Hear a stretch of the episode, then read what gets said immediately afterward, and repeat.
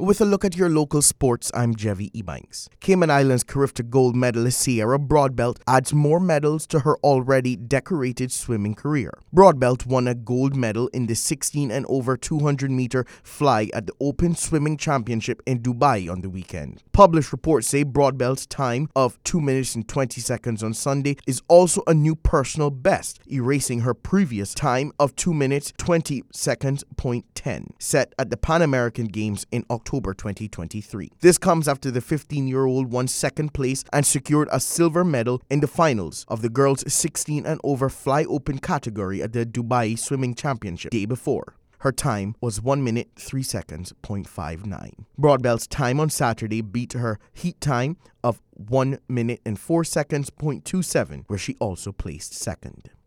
Jillian Crooks achieved an impressive feat at the World Aquatics Championships in Doha, Qatar on the weekend. She outperformed more than 70 swimmers in the 50 meter freestyle race on Saturday and once again was the fastest among all the participating Caribbean athletes in this event. According to published reports, apart from her commendable performance, Jillian's time of 25.79 was very close to her personal best of 25.66, which she set in the previous year's World Aquatics Championship held in July 2023. Reports say, given her outstanding performance, it is possible that she may achieve 25.0 in her near future. In fact, she may accomplish the remarkable milestone during her freshman year at the University of Tennessee, which has a training program that could also help her break the 25.00 barrier.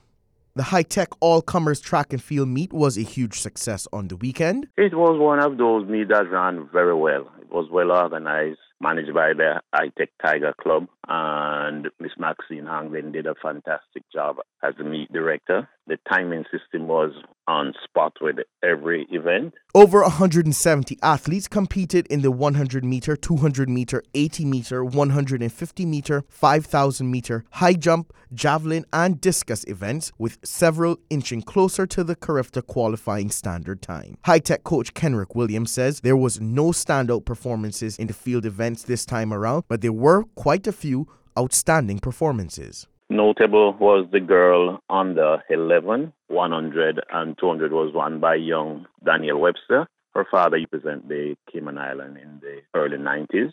And notable also was Kerika, young Kerika, winning her 100 meter. But it was a pleasure to see some of the under 20 boys and girls doing their best also out there. Ty Goddard, for example, who represented the Cayman Island at the last two Carifta. He did well in the 200, although he ran a 22 point. We are hoping that by the next meet around, he will lower his time to hit the qualifying standard. As for last year's Carifta athletes, Coach Williams says they're showing good signs. They are looking good. Those who competed, there were only three clubs that competed last time.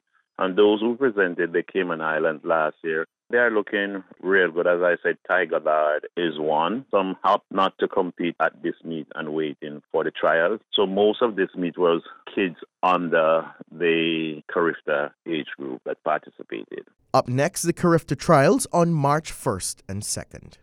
Here's a roundup of the week ending February 16th for college track and field athletes abroad. At the Ascender Invitational in Florida, Mikhail Michelin, representing IMG, picked up a pair of second place finishes in the boys 200 in the 22.78 and in the 400 meter, he clocked 50.35. Over at the Nebraska tune up, Aliana Anderson, representing Lincoln, was second in her heat of women 60 meter in 7.9 seconds. Cayman Carifta gold medalist Andrew Stone took first place in the men's long jump over at the Arkansas qualifier with a leap of 7.7 meters. Indoor nationals are next.